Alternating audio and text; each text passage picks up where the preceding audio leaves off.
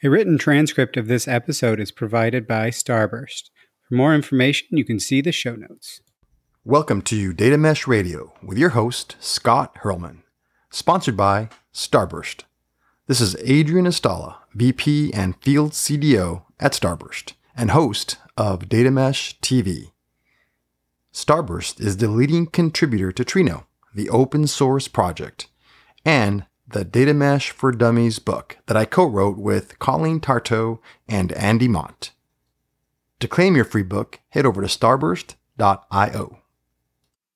Data Mesh Radio is provided as a free community resource by Data Mesh Understanding. It is produced and hosted by me, Scott Hirleman. I started this podcast as a place for practitioners to get useful information about data mesh, and we're at over 200 episodes. I've now left DataStax, you know, thanks for all their help in ha- founding things, but I've left to start Data Mesh Understanding, which is also helping practitioners to get to the information needed to do data mesh well. We have free implementer introduction and roundtable programs, in addition to the more advanced yet affordable offerings. So please do get in touch if you're looking for more information on how to do, how to approach data mesh. Just check datameshunderstanding.com for more info.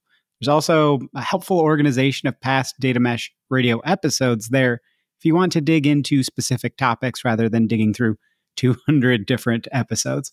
So, with that, let's hit the funky intro music and listen to what you'll hear about in this interview episode.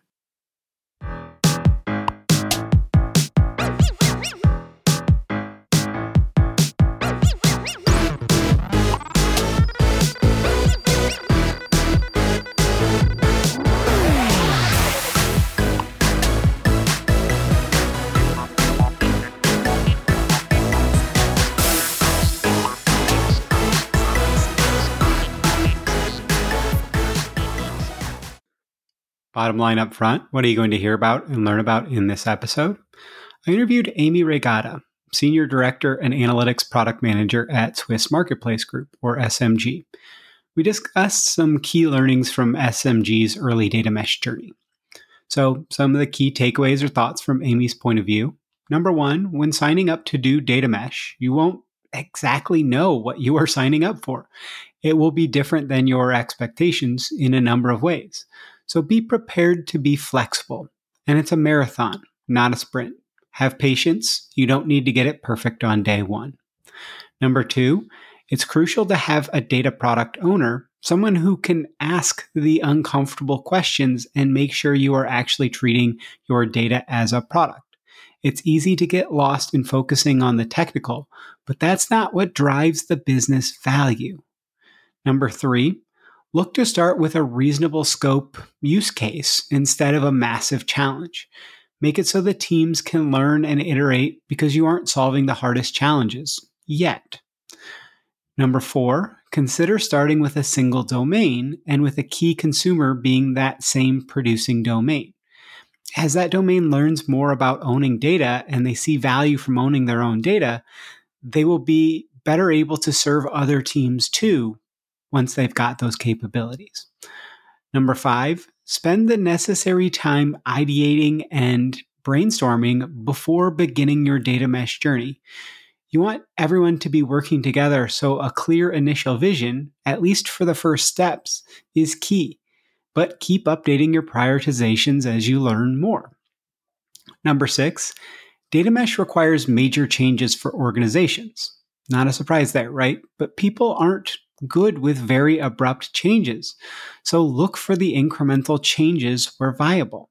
It's okay to take a bit longer in your data mesh journey if you maintain people's happiness instead of trying to rush to the finish and burn everyone out.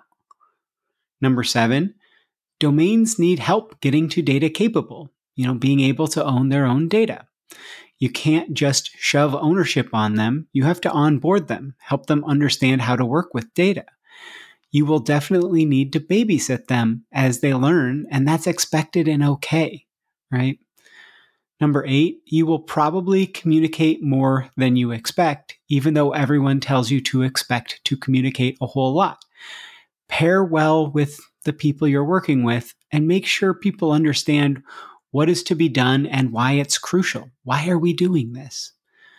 Number nine, It might be hard at first, but a central data team should be focused specifically on enabling da- domains to own their data.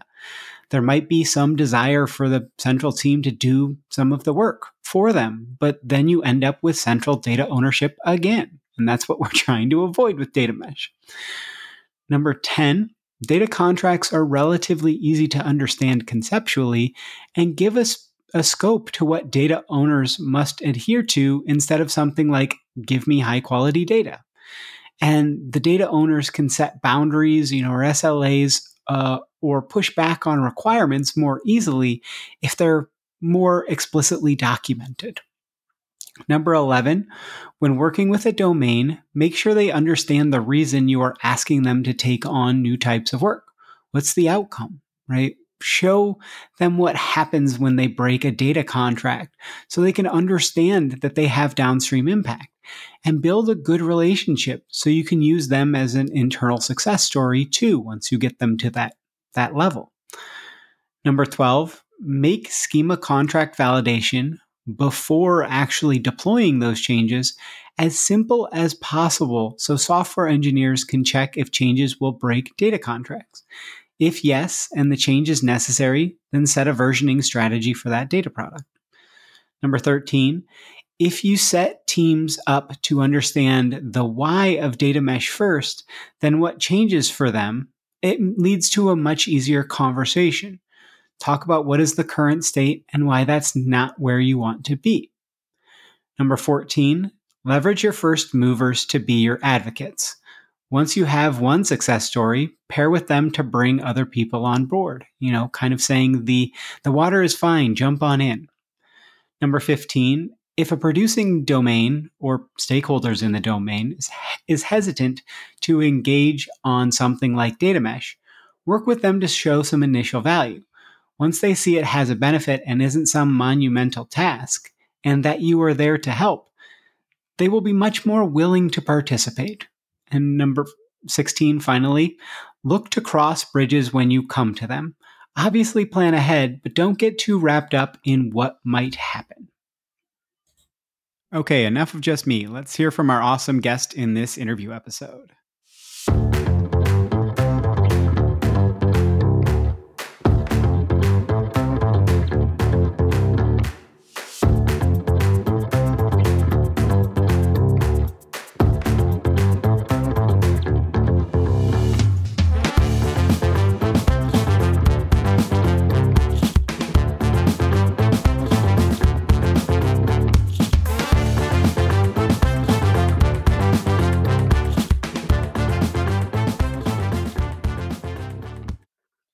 Okay, very, very excited for today's episode. I've got Amy Raygada here, who is the Senior Data and Analytics Product Manager at Swiss Marketplace Group.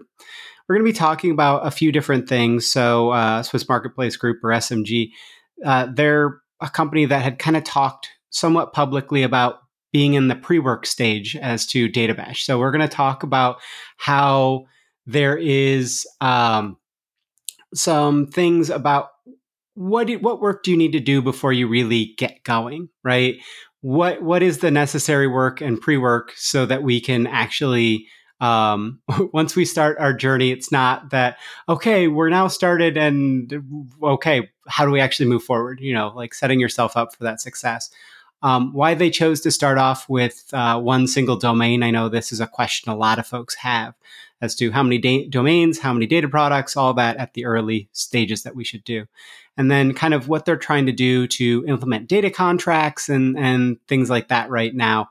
Um, you know, what are those sensible defaults? Are consumers really ready to have like those conversations around what should be the SLAs for a data contract?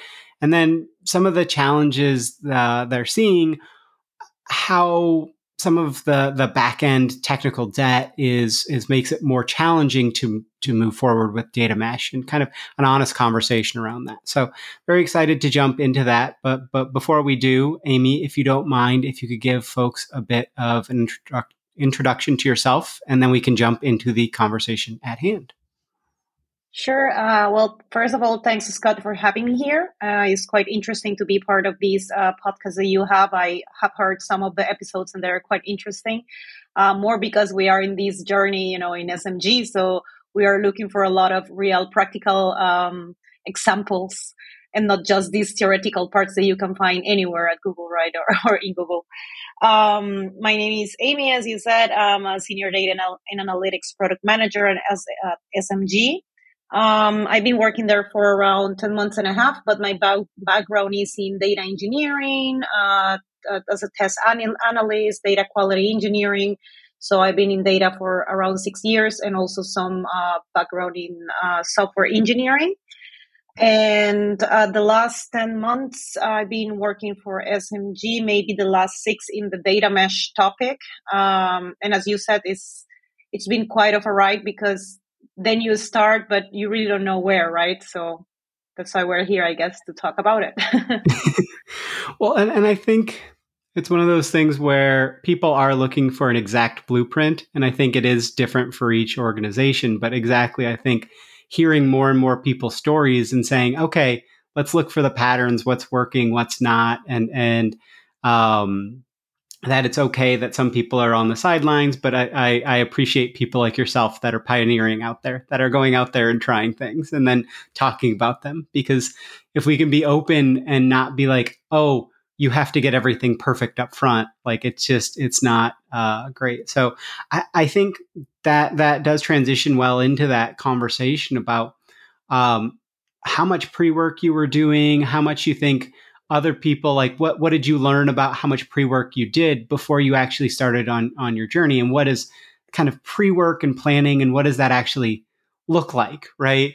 You know because it, it's not like necessarily a switch you flip where you go we are now on our data mesh journey but you know there is the okay we've planned out enough like let's let's go ahead and start moving forward. So i would love to hear kind of your perspective on on that um and, and like what were you doing to get yourself ready to make sure that this wasn't going to be just kind of one initial shove with no momentum behind it but like what what planning and and pre-work were you doing and how do you think others should look at that as well like getting it perfect up front versus leaving room for that iteration and fast feedback Sure. Um, well, actually, I had an experience with data mesh, not implementing it, but working on this kind of setup uh, pseudo data mesh, let's say that way, um, maybe a couple of years ago uh, in one of the companies that I worked before. And uh, when I was doing the interviews to start in this company, they mentioned that they have like different uh, business units and they wanted to unify them or something like that. So I brought the topic in my interview about the data mesh. And at that moment, the the person that was interviewing me, uh, she was not uh, really familiar with the topic. But then, well, I started to work with them and they asked me if I wanted to participate because they really got into it reading and they found that might be suitable for the company. So if I wanted to be part of this implementation, so I said, why not, right? It's, it's a challenge and I'm up for it. I didn't know what I was actually accepting because it, has been quite a ride, I will say, because um, we had uh, first I team up with the head of data engineering of my team and we started to kind of draft ideas on what kind of um, you know topics we could uh, take for the data mesh or domains or where do we start. And only that brainstorming with different things that we brought to the table and we were meeting every week to bring ideas and stuff like that was around two three months i will say without no real north or knowing where we're going to be honest. Um, after some uh, time, well, we we knew that we needed to put in place a lot of infrastructure because we were migrating from on premises um, all these kind of Microsoft uh, SQL Server, tabular model, and this kind of all setup to the cloud. And we hire a new architect, and that helped us a lot because uh, first we started to to have uh, these small workshops between the data director, we have the architect, data engineering, and product as well uh, to understand um, what was the, the, the things that we would like to do and how we will start. So for the data director, um, he thought that maybe we have two domains that we could start because you know people people is not used to abrupt changes. So they don't want to adopt something very quickly without really knowing what's going to happen or if it's going to be more work for them. And of course, it's going to be more work for them because the way the data products are being developed right now is just like I just contact maybe the product owner, maybe a data engineer. I need a dashboard. I need this, and that's all. And then you get a lot of bad data quality from the sources. And then, of course, the data team gets blamed, which is usual, right? So we have to implement all these data contracts, talk to the backend, uh, try to convince the product people, but from the software engineering side, that this is the right way. So basically, what we did was um, we had a, a two days workshop all together, and we first discussed what kind of architecture we needed. Um, what are the suitable domains that we can migrate because also the backend in our company is um, having right now a transition from a monolith to microservices. So it kind of makes sense, you know, taking the domains for these uh, microservices that are being created one by one. And that was how we find out the best way to kind of choose a domain. So now, for example, um, well, during these workshops, actually, we actually uh, decided what we're going to do. For example, what kind of data products are we going to offer? Like, for example, created data sets, APIs, dashboards, uh, machine learning data set trainings, these kind of things. Um, and then how we as a data platform team, we have to detach of this and just give it to a single team that will have a backend engineer, a data engineer, um, let's say BI developer, data analyst, depending on the data product you're going to have, and how we can uh, just enable them to use this data domain. So we are participating in the first domain, like technically and also in the product side, onboarding all these people, onboarding all these uh, product managers that not necessarily had worked with data before to give them this kind of training in how they can enable enable themselves with the domains. So um, right now, basically, um, well, we we decided also to add um, like to, to do the data contracts, but we can talk maybe later more about that. Some kind um, of uh, you know with the schema, we're to have some uh, GitHub alerts, and we want and we will stop you know the changes in the schema to avoid problems uh, when we have the pipelines uh, running or stuff like that. Uh, we implemented all the cloud governance. Uh, the landing zone. We are using Dataplex of Google and BigQuery Omni as well to connect to the different um, business units that we would like to connect at some point. Um, automated schema tests, for example, as well to uh, enable all these data quality part that it was a big problem for us. And uh, of course, designate the data owners and also the technical uh, data owners because we decided to have a business data owner and a technical one. So we can have someone on top, you know, some kind of a manager or a lead that is like the business owner and then a technical person who will be able to really understand the data so they can actually make decisions and, and work before. And then we have, of course, the data product canvas and the data contracts part of the data mesh framework to make it happen. So we were sketching things on the board, taking pictures, having discussions, uh, talking about how we're going to implement data contract. And basically it was two days, the whole day. Uh, but it was very very productive, I will say, because that kind of helped us to choose uh, what was the domain that we were uh, going to start. And basically, we started with this domain um, maybe a month ago or so. And, and when you're looking at, so one, one thing that has been an interesting conversation, especially when choosing your first domain and all of that, has been that um, your software domains don't necessarily line up with your data domains.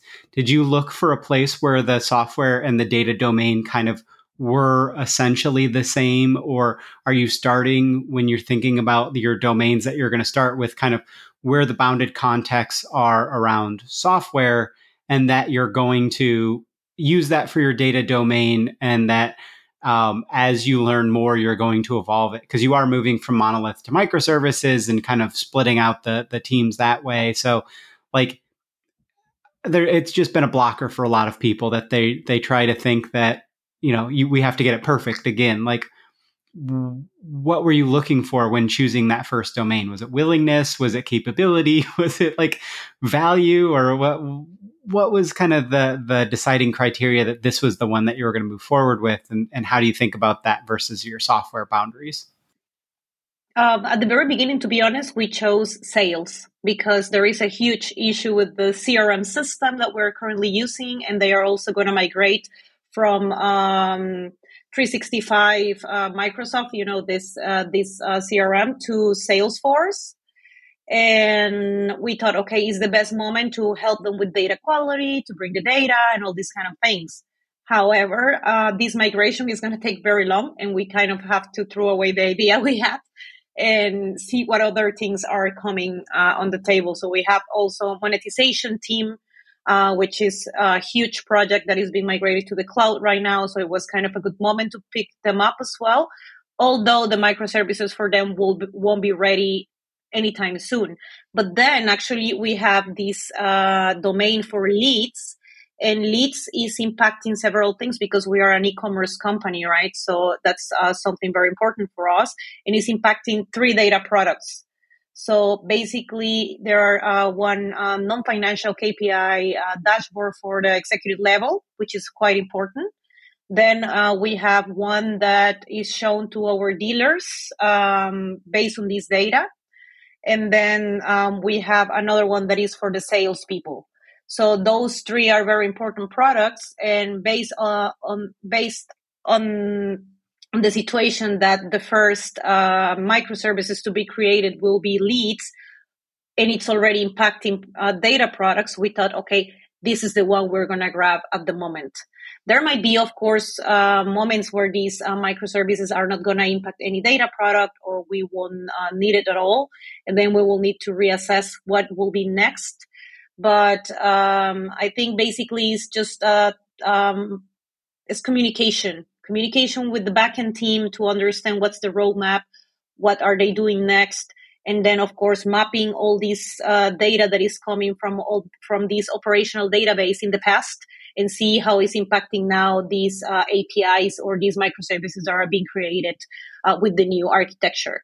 So um, we have constant communication with the engineering manager from the backend part and uh, with the engineers. So we have uh, meetings with uh, them, the director mostly, and now they have already kind of a roadmap on what they would like to do next. So we can kind of uh, grab from there, you know, whatever is related to the data topics in our site. So it sounds like, um, if I were to extract from that, the reason you chose sales was kind of opportunity because there was already change happening so you could kind of coordinate with them and you could do some some things around that. But also that um, there was a, a, business need right? Were, were those kind of the the two things that you would say uh, or your two biggest reasons for picking sales versus another? Was it just that there was kind of that opportunity and and they were they knew that things needed to change anyway so you're helping them change and drive more value quicker or like why why specifically did you choose sales? Sales at the beginning it was because of the crm as i mentioned and the data quality they get is quite bad. Um, and all and it's coming from this uh, crm system from microsoft dynamics but they are migrating to salesforce and we saw the opportunity to improve the data quality the workflow and the processes because we're also as a data team participating in providing them uh, with use cases of failure in the current system so they can improve it. Um, so we said, okay, sales seems like a good thing. It's very important. Uh, we have a lot of people working on it and we can make an impact there, you know, like a huge impact and have visibility. But when we had this small uh, branch of leads coming out with this uh, re uh, replatforming of the system, we said, okay, maybe we should start smaller, but because it's, it's, it's I mean, it's leads. It, it's no, it's no brainer, you know, they, they need to bring the data and it's pretty much uh, pretty simple. But these leads actually impact already three data products that are very important. So it's kind of equally important in a smaller scale where we can actually, you know, uh, onboard the people easily because there will be already a backend engineer interested that his um, new microservice is well tested, that everything works well, and that we get real good data so we can do our thing, and then we are not bothering them every time that something breaks, right? So I think it, it was a willingness because when I had the first kickoff meeting uh, with the backend engineer and the product manager from their side, um, they already had in mind without talking to us. Well, I think actually my boss uh, had some way somehow uh, to do with it because he was uh, uh, selling our data contract idea. And he came already, I would like a data contract because I think it's important that we take care of each other and we cover, you know, ourselves and make sure that we don't have all these data issues that we had in the past. So the acceptance uh, from this team is being quite good although it requires a lot of onboarding, right? Because they are not data people. They are not used to these kind of things or topics. They uh, feel weirded out a little bit of writing um, all these product canvas and all this information. So you have to guide them through and explain them how it works and also how we can set up the data contract. The architect already set up all the infrastructure for the data contract. We just need their input to get uh, the JSON schemas and see what we are going to actually, you know, upload into the cloud uh, ingest into the cloud and uh, pretty much you know that's how we decided to go for an easier version smaller but with very good impact and visibility for us. Because if this one goes well we will have more uh, domains will, that will like to join the same boat because they will also have data products where that are currently pretty bad you know in pretty bad shape because of the data quality. And they will see okay i want to have whatever leads have. I would like to have the same data quality. Why they can i can't. So that's kind of the mentality we have. And um, so you were talking about the the phrase data products but it sounds like you know that's not necessarily the data quantum from data mesh that because you were talking about you know having apis and having dashboards and things like that. Um, so you know this is you are absolutely not the only one where um, that phrasing means a lot of different things, which is why, you know, I tell people kind of when it's specific to data mesh, say like a mesh data product, or, you know, I, I used to talk about a data quark versus a data Gabby. So my dog Gabby is a big scary monster. So it's this big scary, you know, big definition is the data Gabby versus a quark is a very specific thing in like physics and, and chemistry. So, um, but like when you are starting to think about with data mesh with what you're trying to build and you know the data quantum aspect um, are you looking at it as the api or are you looking at it as the ownership extends to the dashboard or are you looking at it as to like how do you think about um, what ownership kind of actually means and what does a data product mean? You know I, I try not to pin anybody down and say give me your definition of data product because it's like totally different for each audience right? It, it really is you're talking to a line of business owner and they're like what is a data product? And you start to talk about your input port or your output port and they're just eyes are going to glaze over versus you know of somebody that's very technical. So um would love to hear kind of what your thoughts are around how far your ownership is extending and what you're actually looking at as as kind of what is a data product in the data mesh sense yeah, for us, um, for example, now we are trying to be the enablers of this only, right? Because each team, each domain will own their own pipelines, uh, will own all these uh, data contract, all these uh, stuff that they are having uh, there, the dashboard or curated data set or name it, you know, whatever. So they are the owner. This this small team, this domain team will own everything what we own as a data platform team is the infrastructure. But we even are providing them the uh, the possibility when someone new joins to the team they can add access to the project they can do all the governance by themselves and all these kind of things. But we're just setting up the ground for them to be independent. Right now it needs a lot of babysitting of course because people need to get familiar with the concept and how it works. But the idea will be to enable them that when when new uh, data domains come, they can start by their own. And I know this will take maybe one or two domains or three domains for the people to really, you know, switch the mindset.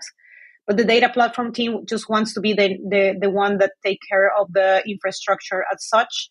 And that in each of the domains will be taking care of their own pipelines, data products, uh, contracts, and whatever you know that works with them.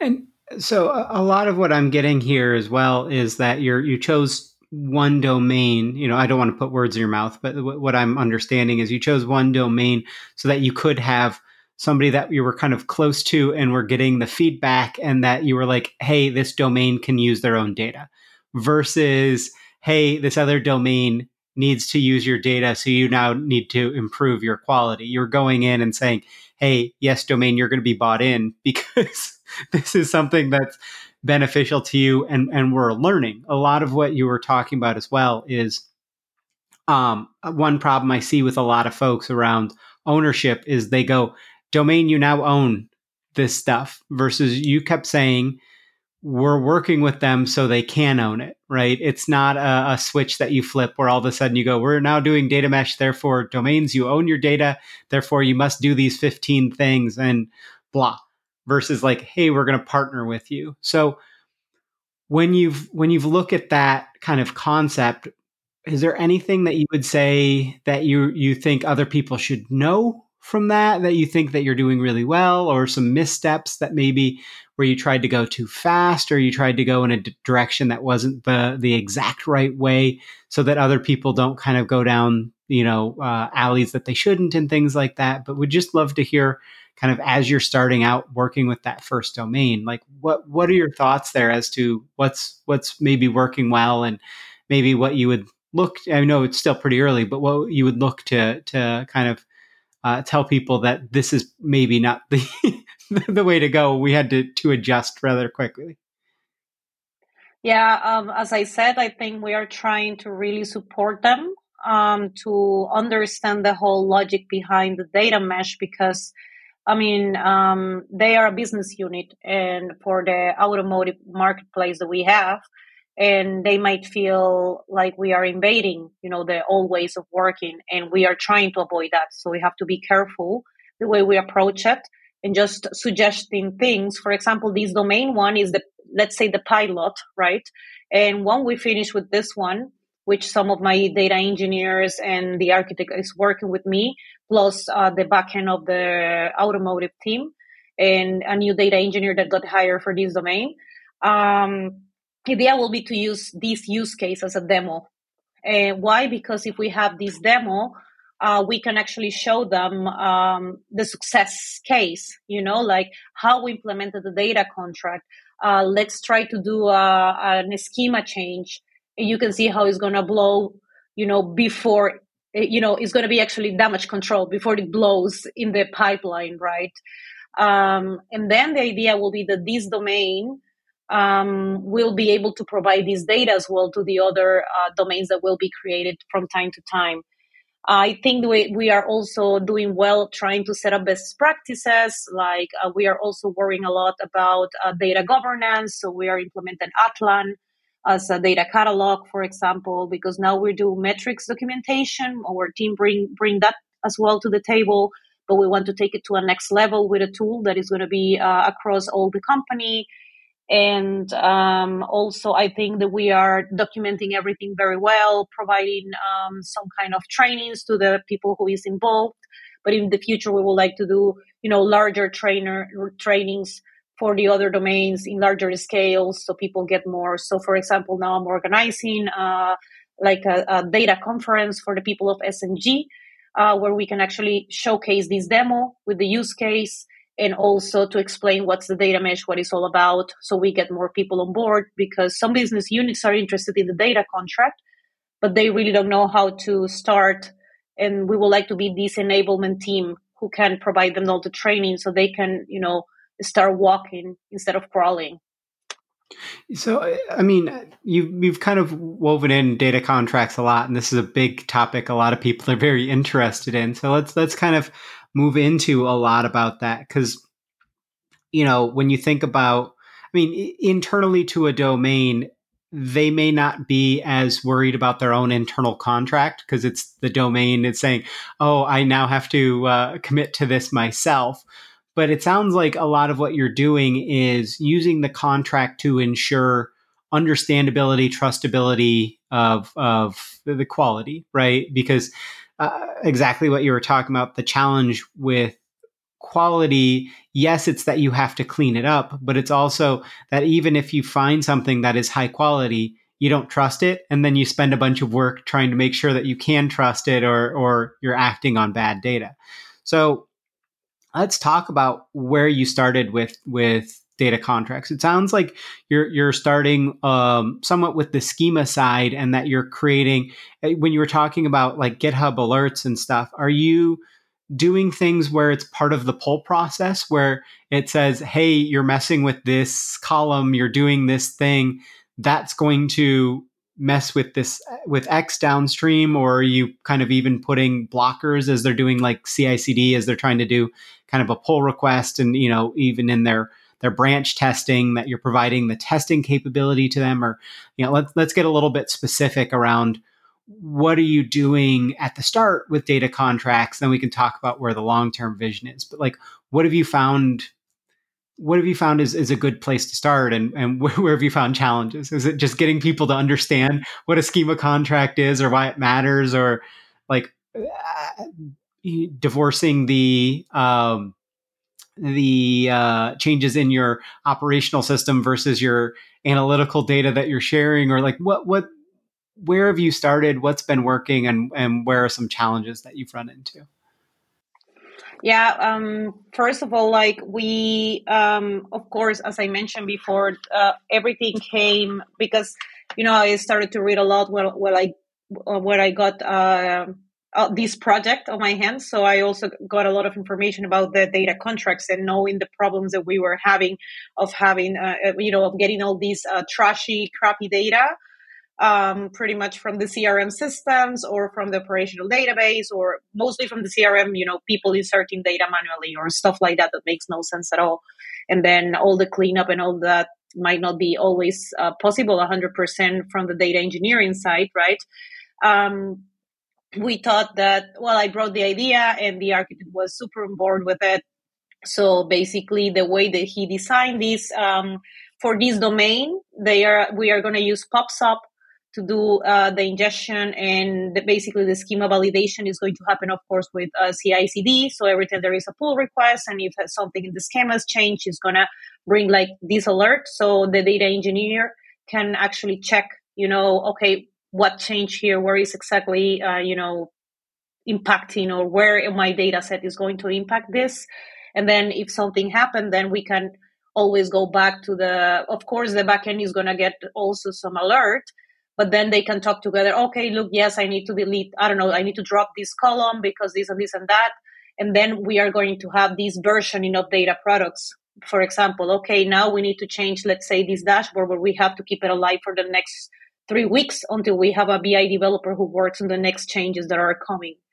Uh, so that will be the idea uh, to have right now. The infrastructure is in place. We haven't tested yet because we are implementing right now but that's uh, the idea to have versioning for the different data products um, and to have sorry this schema validation um, in place. So when they run all these tests uh, we can already see where exactly it failed which field or which column or what happened.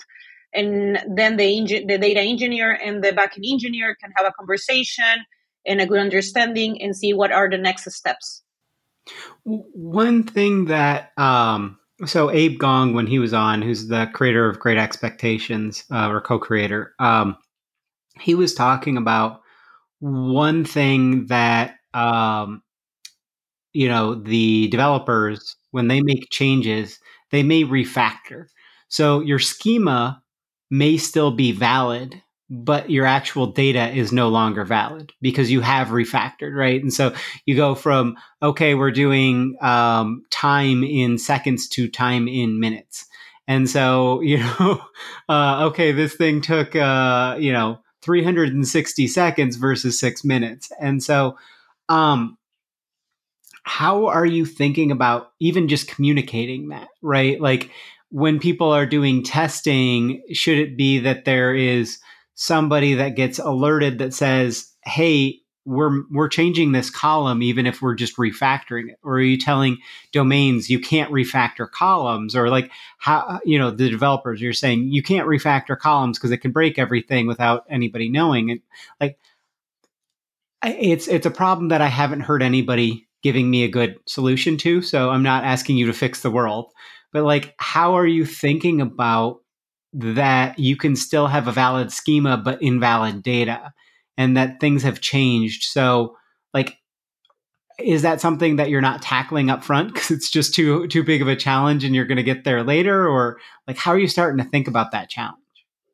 Uh, we are implementing DBT tests already uh, as another layer of tests right now. So basically, uh, the idea is we have, of course, this data contract and this schema validation and all good, but you know, testing never ends, right? You need to make sure that anyway this data is okay.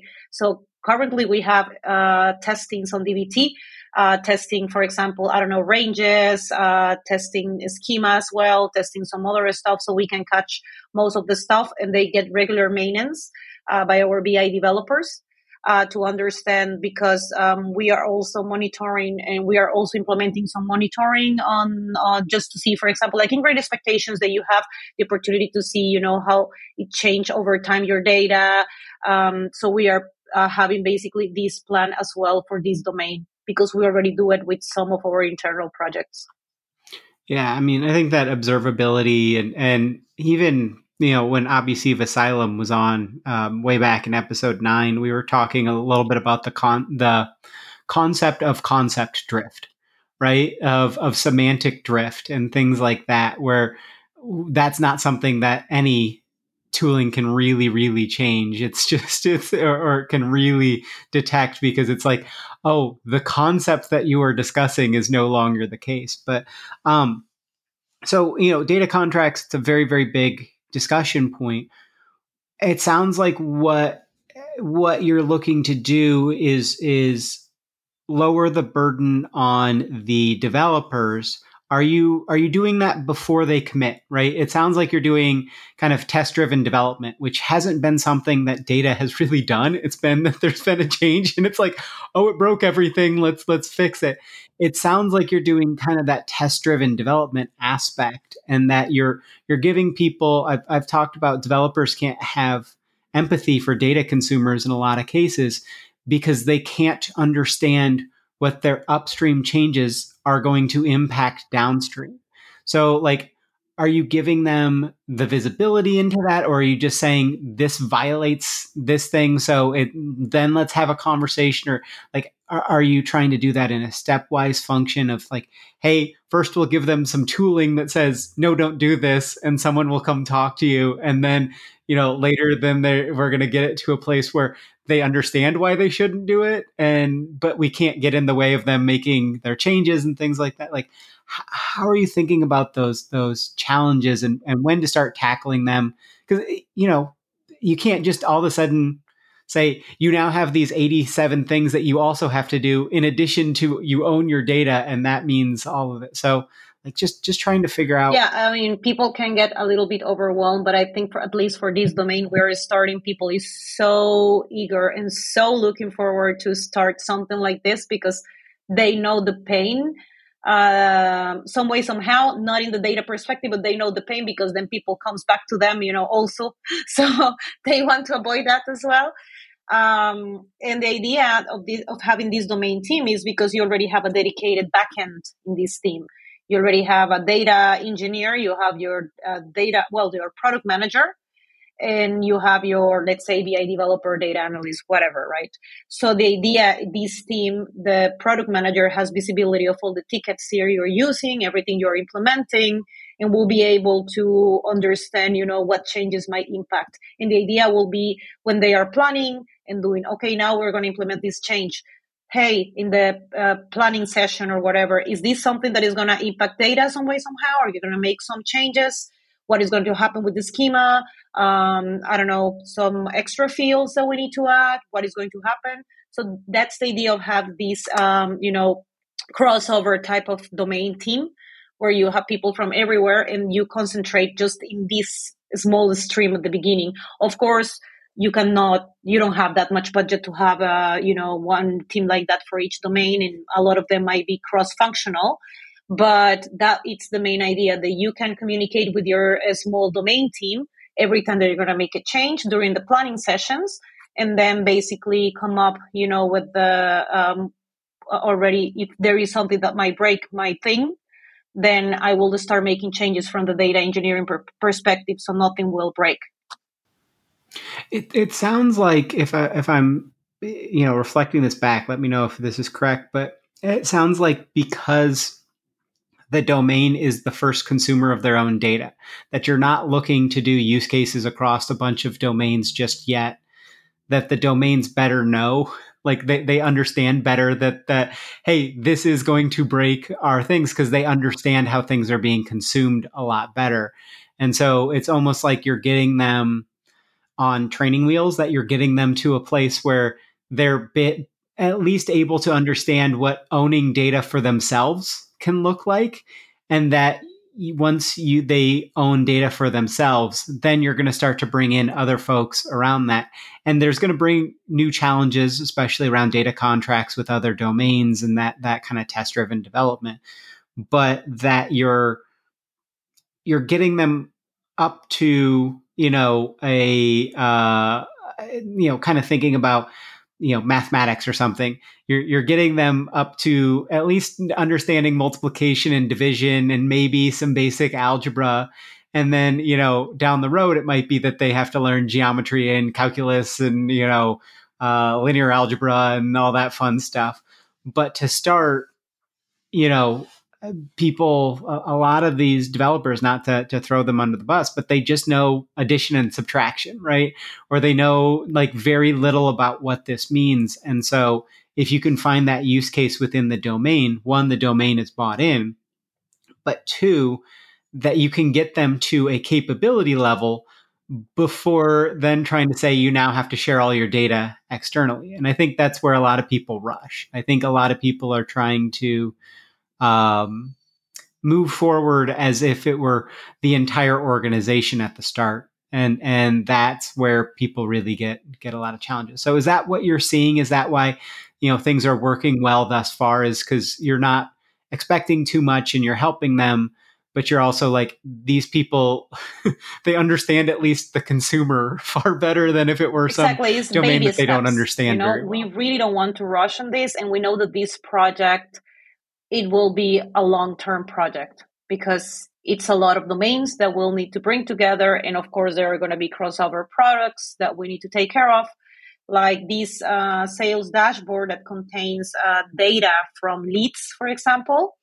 When they when we migrate the domain leads, they are gonna, you know, be together at some point, and then we will have this challenge that you mentioned that we need the contract in between the two domains and see how it will work. But I think that we create already since the very beginning this mentality that okay, let's do the data product canvas, let's fill it out, let's make sure all the data products are super well documented, let's make sure that we have the contract in place. They themselves will can come to the other domain team and even help them and and give them a hand where they are having issues. You know, like okay, look, I already passed through this um, we found out now that the best way to do it, or maybe is faster if we do it like this and this and that. So the idea is to share, to, to have this uh, sharing, you know, culture in the company, this sharing knowledge, this uh, kind of uh, camaraderie, you know, so we can all work together. And of course, as a data platform team, my team will be always you know available to walk them through and we're going to take the second domain as well from the hand and then cross over the products that we need to cross over. But little by little we really don't want to rush this because we wanted to succeed because i also have read and i have seen a lot of companies where this the data mesh is not a data mesh anymore and it's just a pseudo something that uh, attempt of a data mesh or they just drop it and go back to whatever it was so also, I think um, we adapted to our own ways of working in our company. And I mean, you cannot actually go by the book with these uh, data mesh topics actually you you shouldn't actually just go through the book and just try to implement it like that because it's not going to be the same for uh, for all the organizations and for sure i will say you cannot start all, all at once as you said because that's chaos. I mean you don't have time to onboard every single people. And then also you don't have time to sell the idea in the best way. You first have to show the idea make it shiny. People will buy it by itself. So that's that's pretty much what we're trying to do. And when you're talking to the domains, are, are you even using the phrase data mesh? You know, I have my unicorn farts theory, which I don't know uh, if you've listened, but like a lot of people get into a lot of trouble by talking to a business person about we're doing data mesh as if data mesh is the solution versus like data mesh is our framework for it, right? Of, hey, we're going to work with you so you can actually understand how to own your data. We're going to work with you to make sure that what you're consuming is quality. And we're going to work to make sure that you can integrate with your data with everybody else. But we're going to make it so that, you know, um, you're not having to, we're not going to create a box, you know, a standard schema that everybody has to adhere to or anything like that. Um, because a lot of people are having challenges when they say, we're doing data mesh. And then the business person goes, okay, what's data mesh? And then they go, okay, the four principles or the four pillars of data mesh are, and it just leads to a confusing conversation versus like, what are we trying to achieve and why? So, like, how have you had that conversation, or was that conversation kind of done before you would come in, or like, what, what, like how what have you found that's worked there? Um, i create i wish i could show you but i actually created a meta board uh, name from data mess to data mesh and people hear oh yeah from data mess yes that's what we have right now. So they are interesting you know uh, in learning more about it. And i try to explain and also the director that goes in kind of sell the idea with the uh, directors of software engineering um, talking more about you know what is a business owner what is a technical data owner what are the responsibilities you know how it works what we can bring them to the table how the domains work but in a very you know simplified way and what will be you know like what i told you from the data canvas to the contract to the CI/CD part to the data product and then versioning of products for example but very simplified and then for them not to get very confused we talk about the next steps like okay, we are now finalizing all these cloud uh, governance and access, ma- access management that will give you more freedom and liberty. So you don't have to come to us to give you access or the data catalog or, you know, you kind of uh, sell the good things that will happen based on this framework. So we try not to come with these four principles or very theoretical things about the data mesh, but more with the solutions we are bringing to the table to the problems that they already have. So we exemplify by saying, okay, now you're having this problem with this data and it's because of this and this and that. So with this framework, we will be able to solve these issues and then make sure that your next uh, dashboard looks and works as expected for the executive level, for example. So it, it sounds like uh, essentially you're breaking it down to what does this mean for you and what are the next steps? But like it has been a, a challenge where a lot it sounds like you're you're in a better spot but a lot of people the second they bring up data mesh it creates a 30 minute conversation and people a lot of this information doesn't stick. Like if somebody's not a data person and you start trying to tell them about like okay and this is what a data contract is and it's like uh, okay so like i sign a contract or you know this thing can't evolve or because like i, I kind of hate the phrase data contract because the at least in the US, the idea of a contract is not that you're really renegotiating it nearly as often as you probably would if it were a data sharing agreement or things like that. But it does make it that it's like you can't break this for the sake of breaking it. So that's great. But um, yeah, so I, I guess the the question that I'm asking here is like when you were talking about all of that stuff, is there any way that you would boil it down for, for people as to here's what worked well? Was it like summing up what it meant for them, or was it defining kind of you talked about defining the ownership and and things like that? Is it what's going to change for them in the positive, but also like what's going to change in their work life, or what, what would you say has worked well from that of like just making it very open and saying, Hey, this is going to be more work, but we're going to work with you or like just trying to figure out what others could take from your, your early journey thus far. Yeah, for example, um, we are implementing metrics uh, definitions. Uh, so it, they, with testing uh, from the business side, because usually, oh, yes, we can do schema validations, these kind of technical topics, right? But we need some business validations as well to make sure we have the right thing. So, for example, we implemented this uh, metrics library um, where we have uh, them to define, you know, the business name and these kind of things It took me some time. I have to go actually uh, stakeholder by stakeholder pre- uh, preaching the idea of these topics, for example, that is going to be better if we do if we do uh, all this documentation for the data governance and also for the testing. Uh, but you know, once they see the first use case having an impact or having an effect on what they're doing, they get motivated. So right now, for example, I'm doing a, a, another project sorry, where we have to define, I don't know, um, around 50 something metrics. Um, and then because now they need to think more why they need those metrics and what tests they can have, it was reduced to 30. So imagine how good it is for us to focus on what really matters with the test cases we need. Um, by uh, just um, taking your time, you know, taking the time to sit with the person and explain the benefits. And yeah, people might not agree at the beginning. They might be a little, you know, reluctant to try it out. But if there's, if, if of 10 stakeholders, at least one is able to try to bring the other ones on board, it's not going to be that hard anymore. You just need one person to buy your idea. And that's what we're doing, basically. So one question that we had talked about in, in the pre-call that I think you just hit on uh, really well there is this collaborative negotiation, right? Instead of I've got requirements and I'm just going to give you your requirements and you have to uh, adhere to them. So you just talked about 50 uh, metrics down to 30.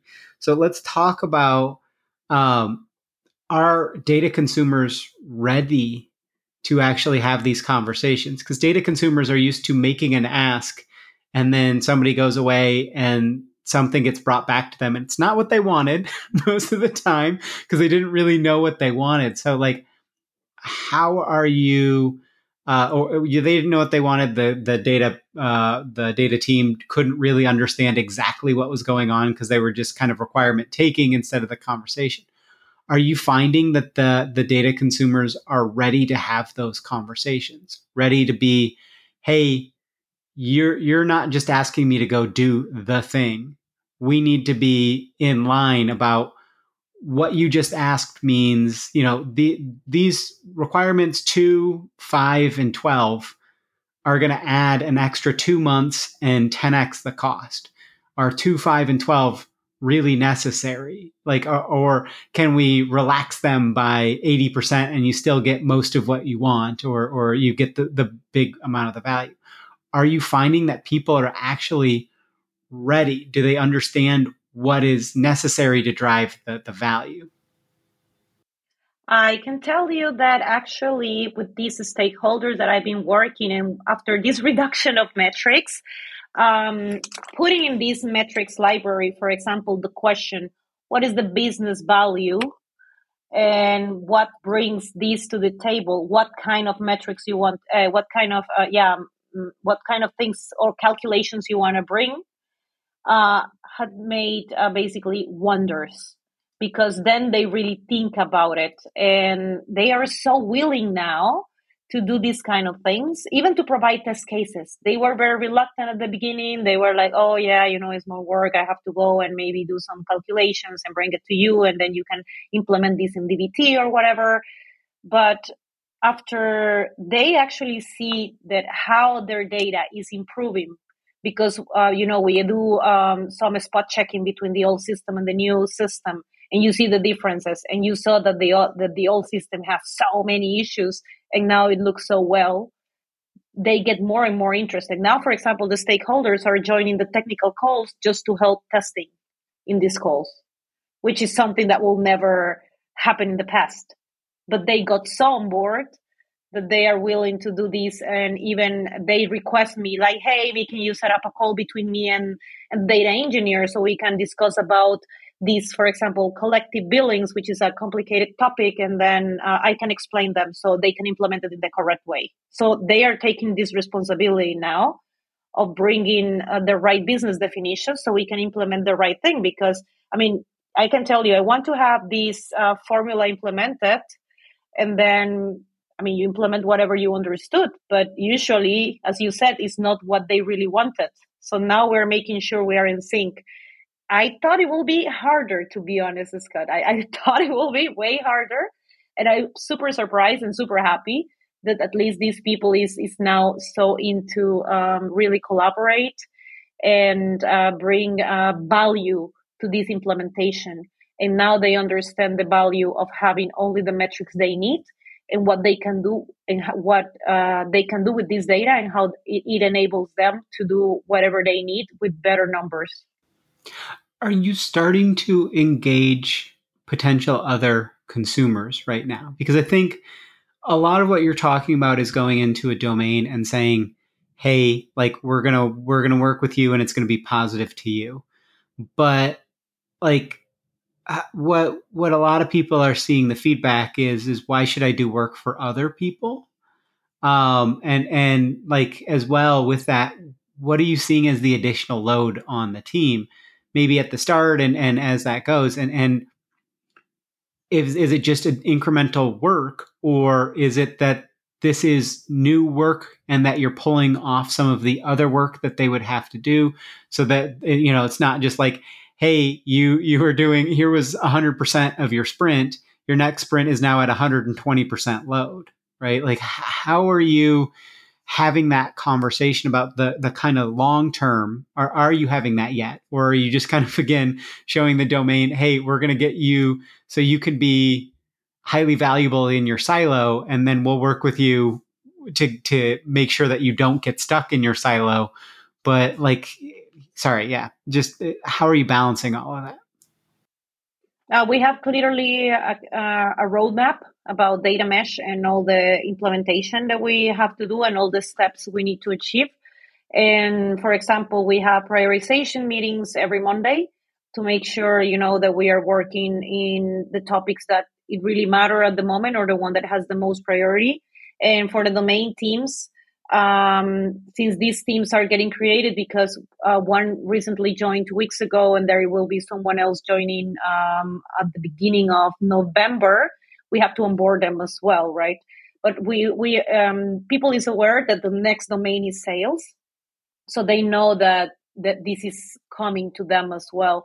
So of course, people is aware. The director have had already some talks um, with the director of sales and the software engineer managers and all these people to start already, you know, uh, planting the seed and getting the the the soil ready for when we come with the big thing because that one is going to be a big domain. And as I said, this domain kind of, uh, you know, gets mixed up in between some other domains. So that, that one is going to be a challenge, I think, because we need to think more about how we're going to do this uh, uh, data contract thing in between them, uh, how we're going to um, mix up and match the teams, how they're going to communicate and talk with the product managers and these kind of things.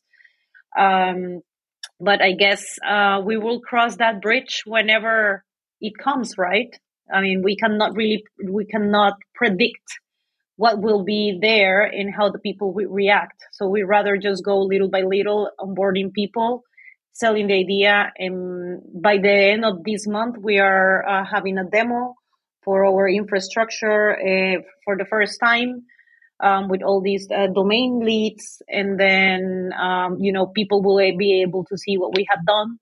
And of course, hopefully, this is going also to uh, bring more consumers and more people interested from other business units because we also have not only automotive, which we are working now, but we have real estate and we have general marketplaces and among others. So we have to think, you know, in, in all these other domains. And that's why I told you this is a maybe two years project because it's a huge uh, company and we really need to onboard all of them on this but if we start too fast then this is going to go you know away or it's going to fade away and nothing is going to happen so if we start small i think we have better chances that this is going to su- succeed in the long term and I think a, a, good place to kind of look at, at, wrapping up is a little bit around the you are working on building that initial platform. What are the capabilities that you think like what are you building into that that you think are most important to have early on? Is it okay, we need to have um, you know, you talked about PubSub or you talked about uh, the the catalog or you talked about you know these other aspects. Is it kind of matching people's ways of working? Is it like clear definitions around thing? A, a lot of the through lines through the entire conversation has been, uh, or one thing that I think has been underneath this all is you keep talking about having conversations. And way too many people in data mesh look to automate away the conversations and so you don't have the high context exchange. You talked about weekly prioritization meetings. You talk about these meetings that you're involved in. And a lot of people in data are like, I got into data so I didn't have to meet with people. I got into data, right? Uh, my, my dad was a, a radiologist. And, and uh, one of the jokes around radiology is, that um, they wanted to be a doctor, but they didn't want to meet with patients. They didn't want to deal with people, so they just deal with the images and things. So, like, I guess what are the things that you're finding where as you're you're bringing people on more and more that you're finding are necessary around the um, the uh, the platform? Like what do you think that you like did you think that you would have to add way more technical aspects to it early or like just what are you kind of learning from the early days of building that platform? Yeah at the beginning we were thinking more in the use cases. And then um, i think that um, make us think a lot you know and which one we need to choose and what was the best. And i think that part is the most important because the architecture come later. When when when we hired the architect he joined in august he was able to put everything together like this you know super quickly but we already had a sketch of what we which uh, domain or what we would like to do with the data mesh. We already had some kind of a draft idea. Very blurry but it was there. And uh, then basically we needed to identify the key components of the different platforms like if we're going to use dataplex if we're going to go everything you know like into gcp kind of thing or we're going to use some other external uh, things. So, for example, we use Atlan instead of the, the Google Data Catalog or DBT instead of Dataform and all this kind of stuff, right?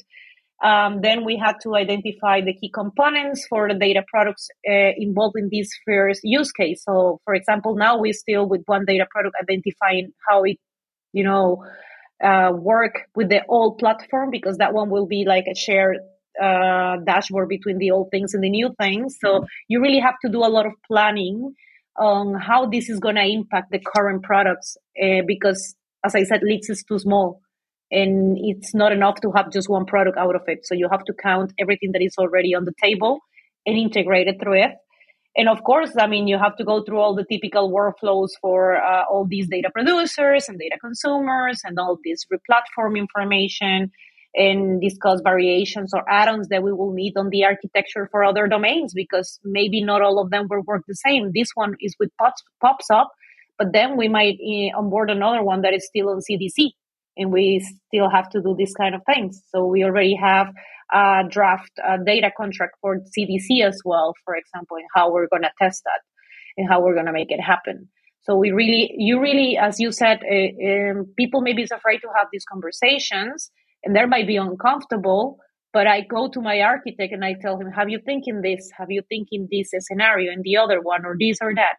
Uh, and sometimes it, it might be uncomfortable but then we get into an agreement and then we know that we have to do a b or c uh, to make things happen you know for the long term because we are preparing this for the long term and not only for one domain but we want to be covered for the next steps is there anything? Um, this is a tough question, so I, I, I recognize that. But is there anything that you would recommend for people that are thinking about that long term about not getting overly tied. You know, you said start from the use cases, but it, it, sounded like you were saying the capabilities to achieve use case A or B or C, but not that we're going to tie our platform to, you know, to the leads, Eh, you know, aspect that our platform is built only to to fit the the leads because that's purpose built instead of general use, general purpose. So how are you thinking about that? Eh, or is there any advice that you'd give to people as to how do they think about not kind of tying their platform to serving a specific use case? Is there anything that you've learned that you think would be of, of value to people looking at, at to make sure they don't do that? Um, have a product, a data product owner like me, to ha- to ask these uncomfortable uh, questions and dig deeper um, with the different stakeholders and different data producers and consumers with different uh, product managers because this makes the difference. I think that a lot of people, from what I have seen um, on the internet, focus the data mesh only in the technical part, but they forget that there is a product part of it where you can actually, uh, you know, create more value uh, and also sell the idea of the of the mesh itself um, as well as getting information on what's coming next. You need always a person who create a roadmap on this, not only technical but also in the product perspective, so they can uh, think big. Like now, as I said, I'm not thinking just in streaming. I'm thinking also in CDC and and, uh, and also how we're going to connect with the other marketplace that is running in AWS with a Snowflake and is not running in our own platform. So we have to think already in advance. They might be coming to us maybe way later. Maybe they will never come. We don't know, but we have to be prepared because we don't want to waste time again in, in re- infrastructure ourselves again and try to make things happen. Um, we better think big now and then later we'll see. Awesome. Okay. Well, uh, this has been, I think, a, a, great conversation. I think it'll be very helpful for a lot of folks. But is there anything we didn't cover that you wanted to, or any way you'd want to kind of wrap up the episode? No, I, I think we cover everything, but my only advice is to don't be afraid of the data mesh. is kind of a huge topic and it's a buzzword as well right now. If you're gonna if you wanna try it out, go for it, but don't rush it. Take it slow, get to know, study a little bit, listen to your podcasts, read uh, read a little bit in, in towards data science or whatever you want medium and understand the different use cases that you can see that are implemented. There are not many, but at least we'll give you a draft on how you can start sketching your own platform. And of course, it's important to adjust it to your own company because each company, each organization is different. So that's the only advice I can give. Yeah, and I think you know not getting it perfect up front, kind of what you were talking about earlier. Of don't don't cross that bridge until you come to it. I think that's a really important aspect as well. So, well, Amy, this has been uh, very helpful. I'm sure there will be uh, a lot of folks that would like to follow up with you. Uh, where's the best place for them to follow up? What what would you like them specifically following up about? Yeah, you can always uh, follow me on LinkedIn and we can have a nice conversation about uh, data mesh, data contracts, and, you know, data product management as well. And um, looking forward to connect with as much people who is going through this journey. It's always interesting to get to know more and see how we can improve in our own journey. Awesome. Well, uh, thank you again so much for your time today. And thank you as well, everyone out there, for listening. I'd again like to thank my guest today, Amy Raygada, who's the Senior Director and Analytics Product Manager at Swiss Marketplace Group, or SMG. You can find a link to her LinkedIn in the show notes as per usual. Thank you. Hopefully, that interview episode was really useful for you. Please do consider getting in touch with guests from the show, from these episodes. Most have said they'd really love people to reach out to them. And please, as well, if you've got a minute, rate and review the podcast somewhere. It really is honestly super helpful for other people looking into kind of data podcasts to kind of get this in front of them. Data Mesh Radio is again provided as a free community resource by Data Mesh Understanding. It's produced and hosted by me, Scott Hirleman. In April of 2023, I left DataStax, who were wonderful in getting the data mesh community stuff started. So give them a shout for streaming and real time AI needs. But I left to start my own industry analyst kind of information as a service firm. Our offerings are affordable and you can do them on a one off or a month to month basis. You know, read kind of throw it on the credit card. Don't worry about like going through purchasing and things like that. The services include lots of practitioner roundtables, you know, one-on-one data mesh kind of planning or feedback sessions and tailored introductions to other data mesh practitioners that are focused around your topics of interest. You know, what what are you actually running into challenges with? We also have some free programs around introductions and roundtables that people can kind of check out as well. Check the show notes or just go to datameshunderstanding.com for more info or helpful resources. As always, if you have suggestions for guests or topics, please do get in touch as well. And have a wonderful rest of your day. Now let's hear that funky outro music.